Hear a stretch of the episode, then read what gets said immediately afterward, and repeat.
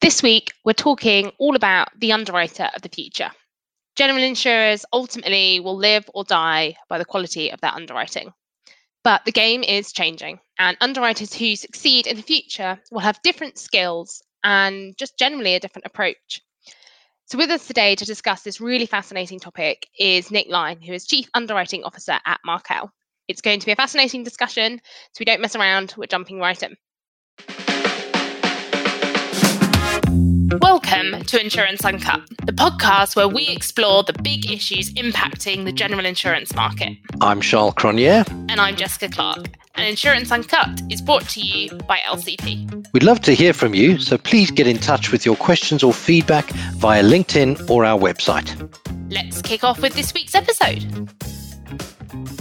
The news story that I was going to bring up this week it was the sexist comments Amanda Blanc, the CEO of Aviva, received um, at the AGM. I think it was last week now. So they included comments like signifies she's not the right man for the job and she's not wearing the trousers. And, you know, the one that I think really stuck in my mind is they're good basic housekeeping activities which needs to be done or something like that. And yeah, I guess it doesn't surprise me, unfortunately, but I do hope you're right, Nick, that we are moving forward. And what was really good, I thought, was that it was called out, it was talked about. And actually, that is how we move forward is through education, through understanding, through recognizing it. Well, I think a big a big topic, certainly like last year's dive in, was allyship, which is calling things out. And I think training people to be aware of what is acceptable and what isn't, even though it should be obvious, but sometimes these Freudian slips, some people call them microaggressions, having people call them out is so important, having the bravery to call them out and knowing that actually, if you're in a room of 20 people and one person said something a bit silly, you know that the other 19 people all thinking the same as you, which is, I can't believe he just said that. And if you call it out, the other 18 people are going to be going, well done for calling it out. I'm with you. So it is disappointing. And, you know, we've had a few things going on in the politics, House of Commons recently, which aren't so great either.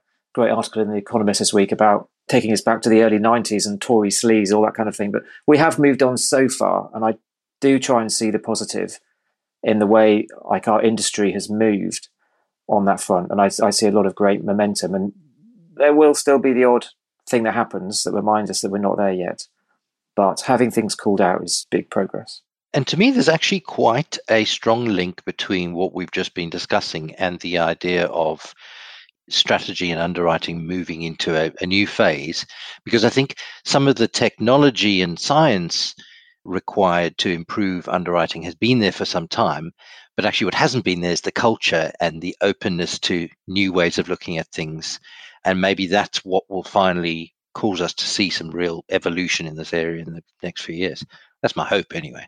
No, I, I completely agree. I think it's it's frustrating because I think people like you and I might have seen the need to do things differently many years ago, but things weren't aligned. And I often talk about you know the old iPhone couldn't have been invented even the year before it was invented. It would have been twice the size, or twice the thickness, or twice the weight. And the iPhone couldn't have been invented any earlier because all the stuff wasn't ready. And I think we're at that point now where we have the data, the technology, we know what API stands for now, and we have people who are keen to understand, who are keen to use it as well.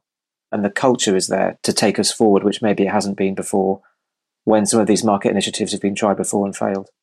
I think that's a really interesting point that you can have a great idea, but there's so many things underlying it that need to align in order for that really to be taken forward and be embedded. So you might have the tech in place, but as you say, unless you've got the culture or the people, then it's never going to be adopted. Or you might have a great culture and people, but not have the expertise to deal with the technology or understand it. So yeah, it is so many different angles play out, and you need them all to align for it to work what we are talking about there just made me think I had a bit of a sort of cultural moment yesterday. I was working in the Lloyd's lab in the Lloyd's building and I came out sort of, I don't know, 5, 6 p.m. and sort of walked out past Leadenhall Market and just saw, you know, tons of people pouring out of the pubs and, you know, the lamb and, you know, your classic, it's underwriters and brokers having a, having a drink and a chat. And I was really torn between thinking, this is really brilliant and we're back to all those you know face-to-face relationships etc i was torn between that on the one hand and on the other hand thinking oh this market is a dinosaur and it is so ripe for disruption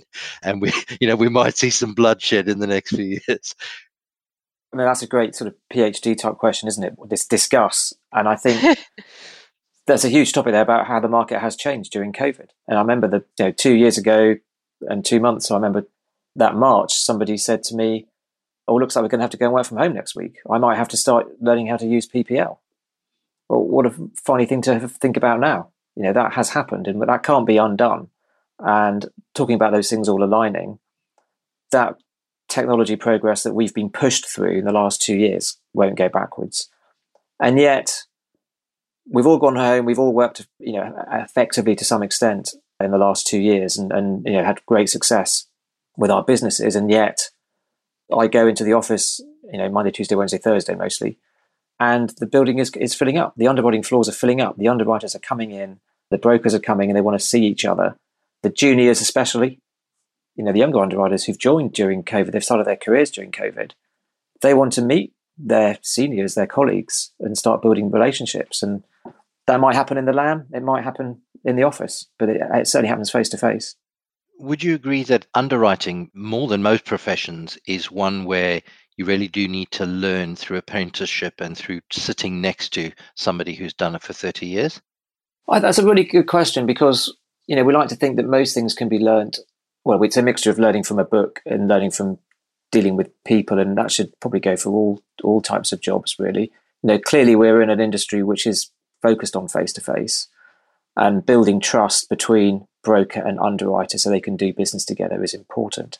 So I think with a lot of jobs, you know, in, in your roles and, and my roles and our team's roles, people want to come and sit next to somebody, and they want to hear them working. They want to hear them on the phone or talking to each other. This whole osmosis water cooler thing I think it's hard to replace. And I think that's why we've got our offices are filling up because people do want to come in and learn by hearing things over the desk and hearing the phone calls. And I suppose the, the one of the things on my mind is that with that kind of side by side learning, learning by watching by apprenticeship effectively, you know, the more experienced generation passes on its habits to the next generation and there's there's probably some good habits and there's probably some bad habits. And so you know might that be something worth us just exploring for a couple of minutes? What are some of the good habits that you'd want the underwriter of the future to retain? And then probably what are some of the habits that need to kind of be you know packed away and and moved on from? That's a great question. Might come back onto diversity there as well. But certainly in terms of technical habits i think what we want to be passed on the full underwriting set of skills the understanding of the what I think of as the whole arc of underwriting, from business development to having a technical expertise in an area where you can underwrite and choose risks and decide pricing and, and, and risk selection, to being able to analyze a book and know what, what's running hot and cold and do a bit of portfolio management, dealing with your actuaries, dealing with your results and presenting and all that kind of ability. What habits we perhaps we don't want are some of that gut feel stuff. We probably want to see a little bit more a little bit more emphasis, and this is sort of the art and the science. And as actuaries coming into the market, you know, 20 years ago, we had to deal with this, didn't we? We are trying to bring a little bit more science to the art.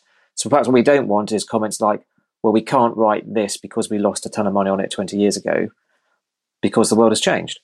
Or we like these risks because they always run well, just because we've our biases stop us noticing the claimers when they come in. So I think that kind of thing we want to move away from. But certainly the good underwriters of today and maybe recent past, their ability to develop relationships and warm relationships and travel and develop trust with people, I think we definitely wanted to, keep that that sort of secret sauce. How realistic is it to think that some of the underwriters of the future would be people who maybe come from an actuarial background? You're obviously a fairly important and unique example, but how much are we going to see that in practice? Or is it really true what they say? You know, if you think like an actuary, you'll never write any business. Well, first of all, I say I'm certainly not unique by any means. I know, uh, even across our market, you and I know people who've done the same as me, and there are plenty of them. And in fact, in my team in underwriting, in my kind of central underwriting team, we've got actuaries all over the place, to be honest, who've left the actuarial team and gone into underwriting divisions, mostly because they've been pulled. People have said, Do you want to come and join my team? Because I want your way of thinking. So I don't even think of it as actuaries becoming underwriters. I think of it more as people who might have trained as actuaries training as underwriters. You know, I've had people come and see me, people get pointed to me to give advice on becoming an actuary. And I say, well, that's great. If you want to do this course, do exams, be a professional, those certain letters after your name, join the institute, or actually, given the skills you've got, go and be an underwriter, take a different route. So I don't think of them as being one and the other. But I know from a kind of control point of view, actuaries have to be independent from underwriters to some degree from the kind of control function point of view. But I think the closer working will almost merge the two. We won't even worry about, well, oh, hang on, you used to be an actuary, now you're underwriting, or the other way around. So, um, yeah, I think it's going to change a lot. I think the people we, the people we're seeing now coming into underwriting, yeah, sometimes the first questions I get is, well, can I see the pricing tool? Oh, Which, yeah, exactly. and that happened to me quite a long time ago. We hired a new director of one of our divisions, and his first question to me was, "Can I see the pricing tool?" And I said, "You're the first person who's ever asked me that as the first question. I'm delighted." And we've moved on from there. And the, the profile of people we've got now very different to what we'd have been trying to deal with 20 years ago, trying to push pricing tools at people. Do you see that relationship between the underwriters and pricing actuaries being a key component in terms of what the future of underwriting might look like? Is those two groups working more collaboratively together and kind of that kind of sharing analytics? Or do you still see them as two very separate groups? No, I see them. I, see them as a team. I really do see them as a team. When we started out, yes, we were two groups because people would be quite rude about us all the time. But that's like 20 years ago. Now it's it's a team. It really is. Either they're they're in a central team farmed out to a underwriting, or they're sat with underwriters. And you know, if we want to sort of cut to the chase a little bit on the underwriter of the future, I see I see the underwriters' skills of today being identified and sort of deconstructed into a team with the underwriter in charge. So, you know, we have business development people now. We didn't have them then. The underwriter did all that, you know, himself, herself, or probably himself those days. We've got proper business development people. We've got marketing people. We've got engineers and risk experts, cyber engineers, everything else, people who can give advice on what are good risks. And we've got actuaries who can help with pricing tools and analyze data and turn it back into pricing and rates. And we've got machine learning and everything else. And I see the underwriter's job is to know enough about each of these areas to run a team and ask challenging questions, but they're running a team of experts, one of whom might be a pricing actuary. So yeah, I don't I don't see a them and us thing at all. I think some people might call it a pod, you know, working in sort of perfect harmony on a on a product line. So the underwriter of the future is is better at managing and pulling together insights from a team rather than kind of doing it all themselves. Somewhere in their head, just making good judgments, and nobody kind of understands how and why they do that. Absolutely, all that skill is still there, but you're now rather than the underwriter having to sort of be a can I say one man band, one person band, literally, you know, clashing the cymbals and the harmonica and everything else, which is hard work. You actually have a team of people who are helping them, and the underwriter is managing, as you say, so they've got leadership capability, communications capability, and, and, and a good broad knowledge of all these activities. Now, they might be better at talking to the pricing actuary than the marketing person because that's their bent, but they'll be good enough at each one to run that team. I mean, that throws up an obvious challenge in my mind because it seems pretty clear that to be a really good underwriter, you need to back yourself and have conviction and be willing to take a calculated risk. Sometimes what that has translated to, at least in my perception, is underwriters who are not always very open to accepting other people's, you know, differing opinions. But in the model you're talking about, you know, if you've got a team effectively advising you on all these various aspects, you've got to listen to them. You've got to take more advice. Does that actually take away the special sauce where the underwriter just, you know, still backs themselves, or is it for is it for the best? I think it's for the best. The underwriter's still making the key decision. That's the key thing. And we were discussing this a few weeks ago, actually. We have a number of areas where underwriters have to refer to people for stuff. If the premium's bigger than this, or if it's a cover holder, it has to go through this process, or it has to go to compliance for sign off because of this. And we're trying to change the language so that rather than the underwriter thinking, oh, how am I going to get this past compliance? The underwriter's thinking, how can I make sure this is compliant? So I can write it, you know, compliantly.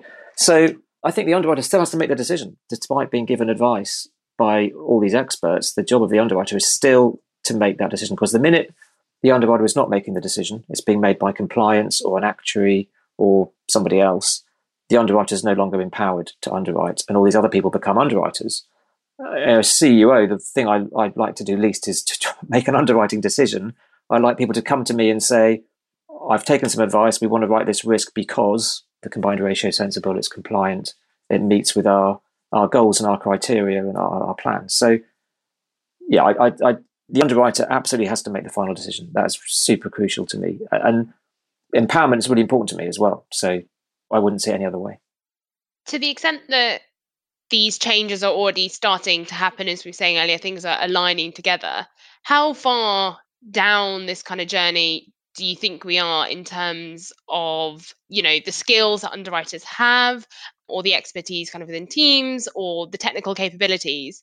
How far down this journey are we and how far have we got to go? Is there kind of an area that's more progressed and you think oh yeah you know in time you know few more years of good recruitment and culture development we've got that but how how are each of the the avenues developing? That's a great question. I guess the answer is i can't just give you a score out of 10 can i? That would be a bit too basic. We're 4 out of 10 we are moving well on all fronts i think. I think we have intention we have expectations across the whole market. This is not just with us at markel. I think across the market with things like blueprint 2 the work the work we're doing on data that's such a clear thing. You know, the word digital backbone or data backbone you know, that's such a fundamental thing. And I know you guys have talked about that before. It's surprising we're not there already, actually, but you know, we're going to get there with, like we say, things converging. I think the way we do business development is changing. I think the conversations we have with brokers and our customers now is different. So we're talking to brokers more about how we can underwrite portfolios of risk, which I think is important. Try and reduce that transaction by transaction activity, which costs money. We're talking about doing things digitally. So the smaller risks can come straight through, hit a pricing model, get a quote, and go back again. So we look a bit more like direct line. So I think a lot of things are, we're moving a long way from where we've been, but I think we still know we've got a decent way to go. But I think one of the key things is culture. I think people want it. I think that's the key thing is the, when I walk around the underwriting floor now, I just see a different generation of people who want change, who want to use technology to basically write more business, more profitable business without having to hire twice as many people.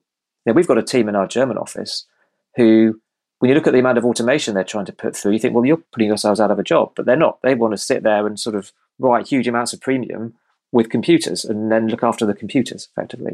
So uh, that switch has happened. And now it's just just a case of execution. I feel like this across many different areas where you know we've got this technology and capability but actually how much have we been using it to its full capacity how much do we still do a lot of manual interventions and you know we're doing a lot of stuff internally to make sure we can automate as much as we can so we can really focus on the value adds. Analytics you've mentioned is going to be a key part of this. Is there a, you know a lot more to go on this point? I, I think again one of the things that's often held us up is getting the right data to analyze and therefore being able to push data through our systems in a sensible efficient low cost way. And Oh, again, the systems are coming online to be able to do that. I think one of the other things that slowed us down is binder business. Everything I've tried to ever do to do with something clever, basically, someone goes, well, that's okay, but half this book is binders and we haven't got any data. So oh, that's not going to work. But now we have, you know, we have got, we have full binder data coming through as good as our open market data. We've got to keep pushing on that. And, you know, we prefer to work with cover holders who can invest in their technology and provide us with that data. So I think that is a crucial area where improvements are happening. And then, yeah, the more automation we can do, the better. You know, we've got tools coming online around the whole organization that filter inboxes, you know, filter incoming risks so that promote the ones that are in the classes we're more likely to issue a quote on, that come from brokers who are more likely to bind with us, are in classes that we like, what we call our greener classes. So there's a lot of work going on to make the process faster from quote through bind and then through claims and everything else question for you, Nick, and maybe a challenge to the market. I think we're, we're agreed that there's still a bit of a journey for us to go on to achieve that sort of optimal underwriter of the future, underwriting firm of the future model. But equally, we can see the way to it. And, you know, a lot of the, the reason it's going to take a few years is because of cultural change. Does that mean there's a gap in the market for a firm to come in, make a fresh start, kind of get this right from day one, and steal a real march on others?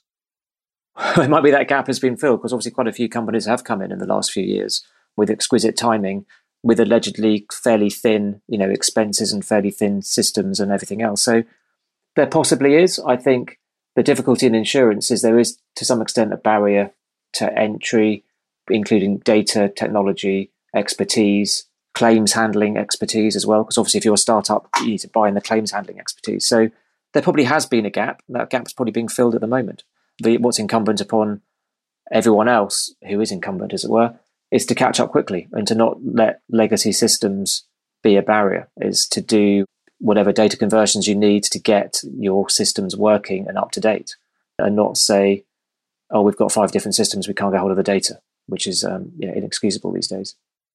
The obvious benefit from, I think, uh, investing in a lot of these changes and moving forward is obviously you can write more business. Do you see any other kind of key benefits, you know, just in managing someone trying to make a business case to their boss we need to we need to make these changes you know we need to get rid of these legacy data systems we need to combine together what are the other kind of key benefits that can be gained from kind of transforming your underwriting process in these ways? The benefits really are what I, th- I, think about the customer first and how these things benefit the front end, whether it's the broker or the customer. And I guess the first thing we can do in terms of having better processes is get back to the customer quickly or the broker quickly, so we provide a better service. A quick a quick no is better than a slow no for any, anybody. But it goes beyond that. It means that we can provide maybe a better price to the customer that's more appropriate for their level of risk. And therefore, by better pricing, more accurate pricing, uh, yes, of course, we get better results. But then the customer gets better information as well, because what we might be able to do is say, thank you for your submission. Your premium is X, but actually, we've analyzed your data and your business. And because we've written thousands of companies like you, we know that if you were to adjust your processes and your business like this, you'd get a discount. We could charge you a bit less. And that's got to be good for everybody because what we're giving them, we're giving them risk advice. We're trying to give them advice on how not to have a claim. And to be at the end of the day, nobody wants to have a claim.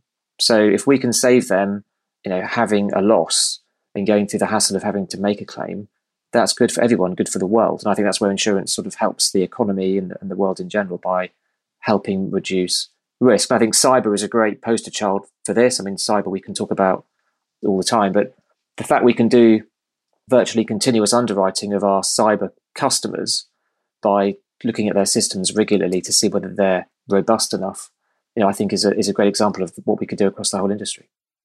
Charl, any other kind of thoughts from you? I know you've obviously did talk at LMAG this week on kind of underwriters and stuff. Anything that kind of came out of that that you wanted to bring into the conversation here? Well, one thing I wanted to talk about a little is the concept of star underwriters because I guess another feature of the London market historically has been that there are certain people who genuinely appear to be stars. Either they've got just very special relationships, or they have, have some kind of X factor when it comes to risk selection and sniffing out the, the good or the bad stuff. Or perhaps they just have such a strong reputation that nobody will dare to bring them bad business. Those would be some examples of what might have been the, the qualities of a star underwriter in the past. But two questions really. One is Does the star underwriter still have a role in the future? And if so, what are the slightly different skills that maybe those stars will have?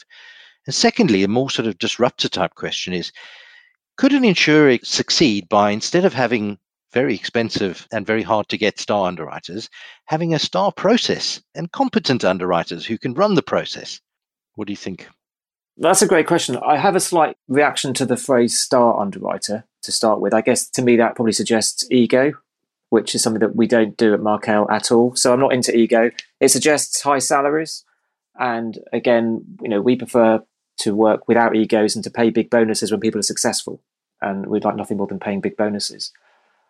So I think the style underwriter of the past, who is the big name, know, that's not who I am. I'm sort, of, I'm sort of barely an alpha male, so I'm not really into the star underwriter concept. I'm definitely into high performing underwriter. I'm definitely into people who as we've said before, have those skills to run a team who are curious, who develop business and great relationships through developing trust, can run a team, can deal with the actuaries, the business development people, the, the data science people.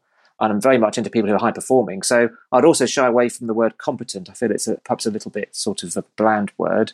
So I think an excellent process that's populated by excellent people, yes. So I don't know whether I've gone straight between your two questions as in no star underwriters with big egos. I want to have everything. we want to have good process, and good process, of course, attracts great people as well because they don't want to be bogged down doing sort of you know, manual work. So maybe that, that answers your question. It's great people with a great process, and definitely no big egos that you kind of feel you know that there's a, the balance of power that you're kind of in hock to, to your employer employee because they're the star underwriter who's threatening to leave. That's that doesn't really sit well with me either. Oh, I mean that's music to my ears, and and I'm sure that's very much consistent with the sort of prevailing wind of change across the market. Hey, there was another area I wanted to touch on, and Jess, please feel free to jump in on this as well, is cognitive biases. It's an area of personal interest for me, and insurance just seems to be such a perfect setting for thinking about and trying to mitigate cognitive biases. In your experience, how up to speed are underwriters on the fact that they will have biases, the brokers will have biases, and that there may be ways to be more successful by counteracting those? Well, I mean, that comes back to that earlier comment we made about gut feeling and what we did 20 years ago and that, that kind of thing. I find biases really interesting as well. I mean, as, as long as I've been you know, sitting around watching decisions being made from quite a young age in this market, it's sort of horrifying sometimes to see how decisions get made just with heuristics, just like people say, well, this is like that, therefore this is going to happen like that happened, and we don't really dig into data. But I do see, again, back to the the underwriters that I see across the floor now, I think they're very aware of that. They're very aware of trying to back up their decisions with data. And we're not having a, you know, it's not like it's a massive data takeover and the role for human beings has gone by any by any means at all. But being aware of those biases, I think, is really crucial. As we know, there's hundreds of them as well. There's so many of them, and being aware of them is crucial.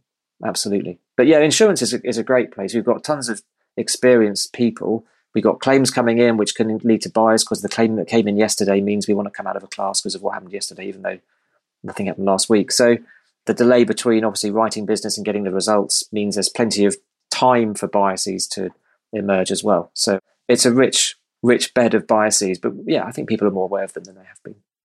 We did a great episode last season with one of our colleagues, Zoe, on kind of biases and stuff, which was really interesting to kind of just explore with her across the business one of the things we talked about was like the unknown unknown. So to the extent that you can use like data to kind of help mitigate some of the biases that you might be kind of aware of, are there any other things that you're kind of putting in place or you're doing to kind of, you know, more widely challenge the biases that might be kind of there and we just don't know about them? Well, one thing we have done is I think with COVID and other things that have happened that have taken us by surprise, the unknown unknowns, is that when we're doing scenario analysis, some people would look at the quantum of a loss and say, gosh, if these things happen, that's the loss. Then somebody else would say, well, that'll never happen.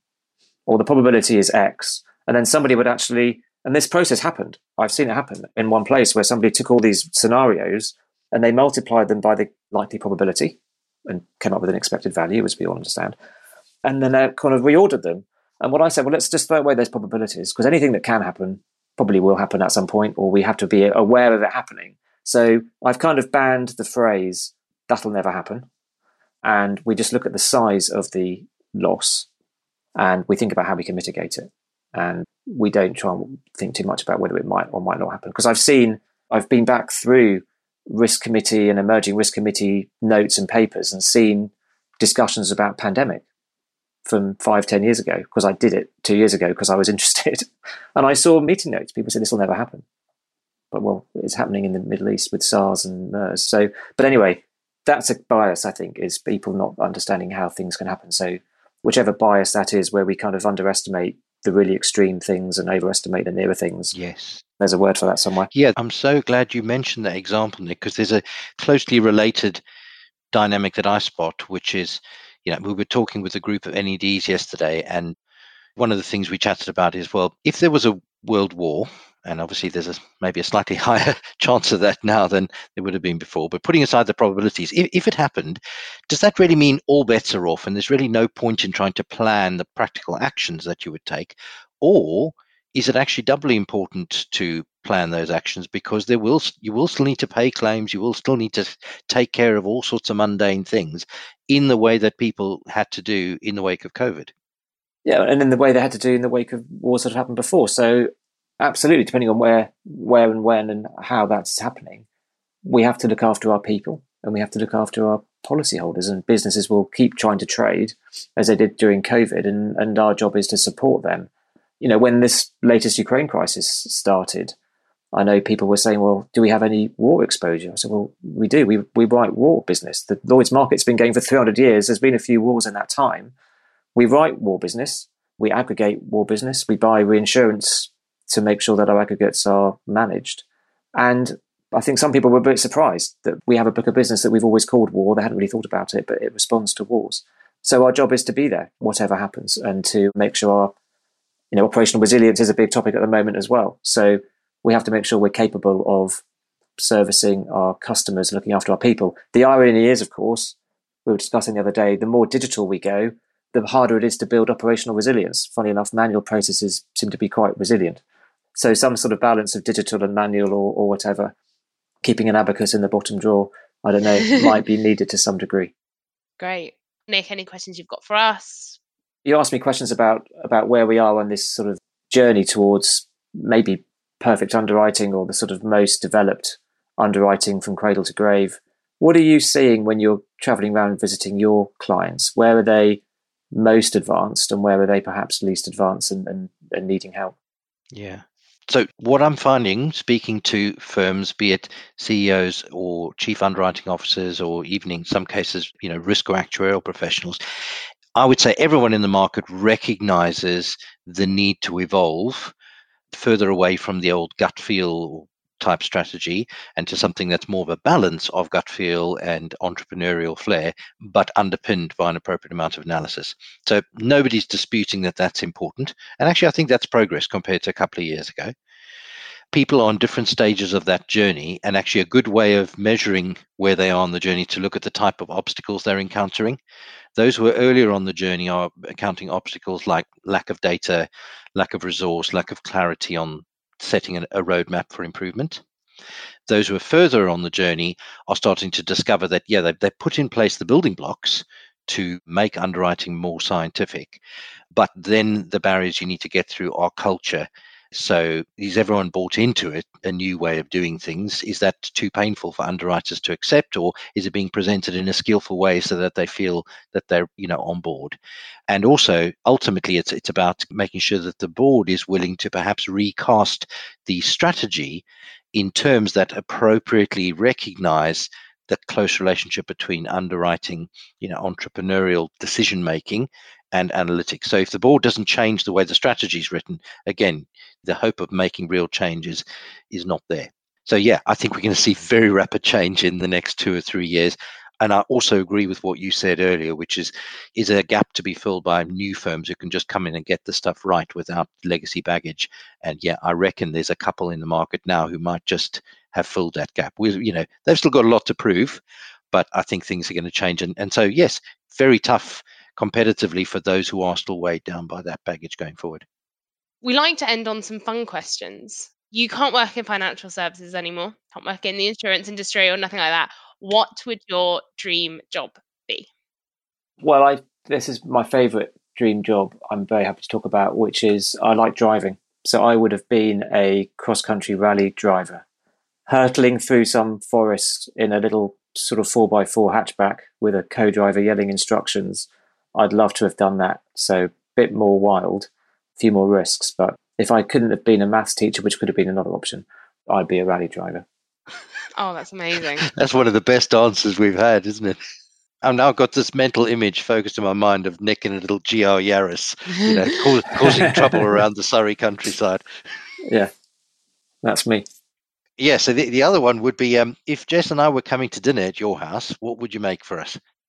That's a great question because actually we post COVID we've just got back to having dinner parties at home, which is which has been fantastic. So good timing. And if I was doing the menu, I well, okay, so starter, I'm quite an old fashioned, yeah, brought up in the UK in the 70s. So prawn cocktail would be the uh, opening gambit. So lots of nice fresh lettuce and some prawns in the Rose sauce. And then I'm quite like the lamb shank, slow cooked, falling off the bone with a bit of. I did it last week. Dauphinoise potatoes, lots of cream, lots of garlic, and some greens, beans or broccoli. Yeah, the dauphinoise aren't great for the waistline, but they're quite good. And of course, we could probably fit you in this this Sunday if that. If that well, I guess the topical answer also is what's the dessert? Because I'd probably have to have a go at the what's it called, the platinum pudding. So the lemon, the lemon trifle with the Swiss rolls and mandarin coulis or whatever. So I'm told it's easy to make. That's why it was chosen as the platinum pudding. So um, I'd probably have a go at making that and hope I didn't they made a decent fist of it. Hmm, post a nice picture on Instagram if it looks really good. Yeah, there's a picture of it in the paper today, actually. So uh, yeah, yeah, have a look. Looks great. Oh, thanks so much, Nick. It's been a really, really good conversation. Very lovely and to catch up. Looking forward to continuing this chat as we hopefully bump into you in in person in the market. That's all we have time for this week on Insurance Uncut. Please join us in two weeks' time for another episode. This podcast is brought to you by LCP. We'd like to thank Nikki Freegard, Deepika Misra, Megan Frost, and Matthew Passy for helping to produce this episode.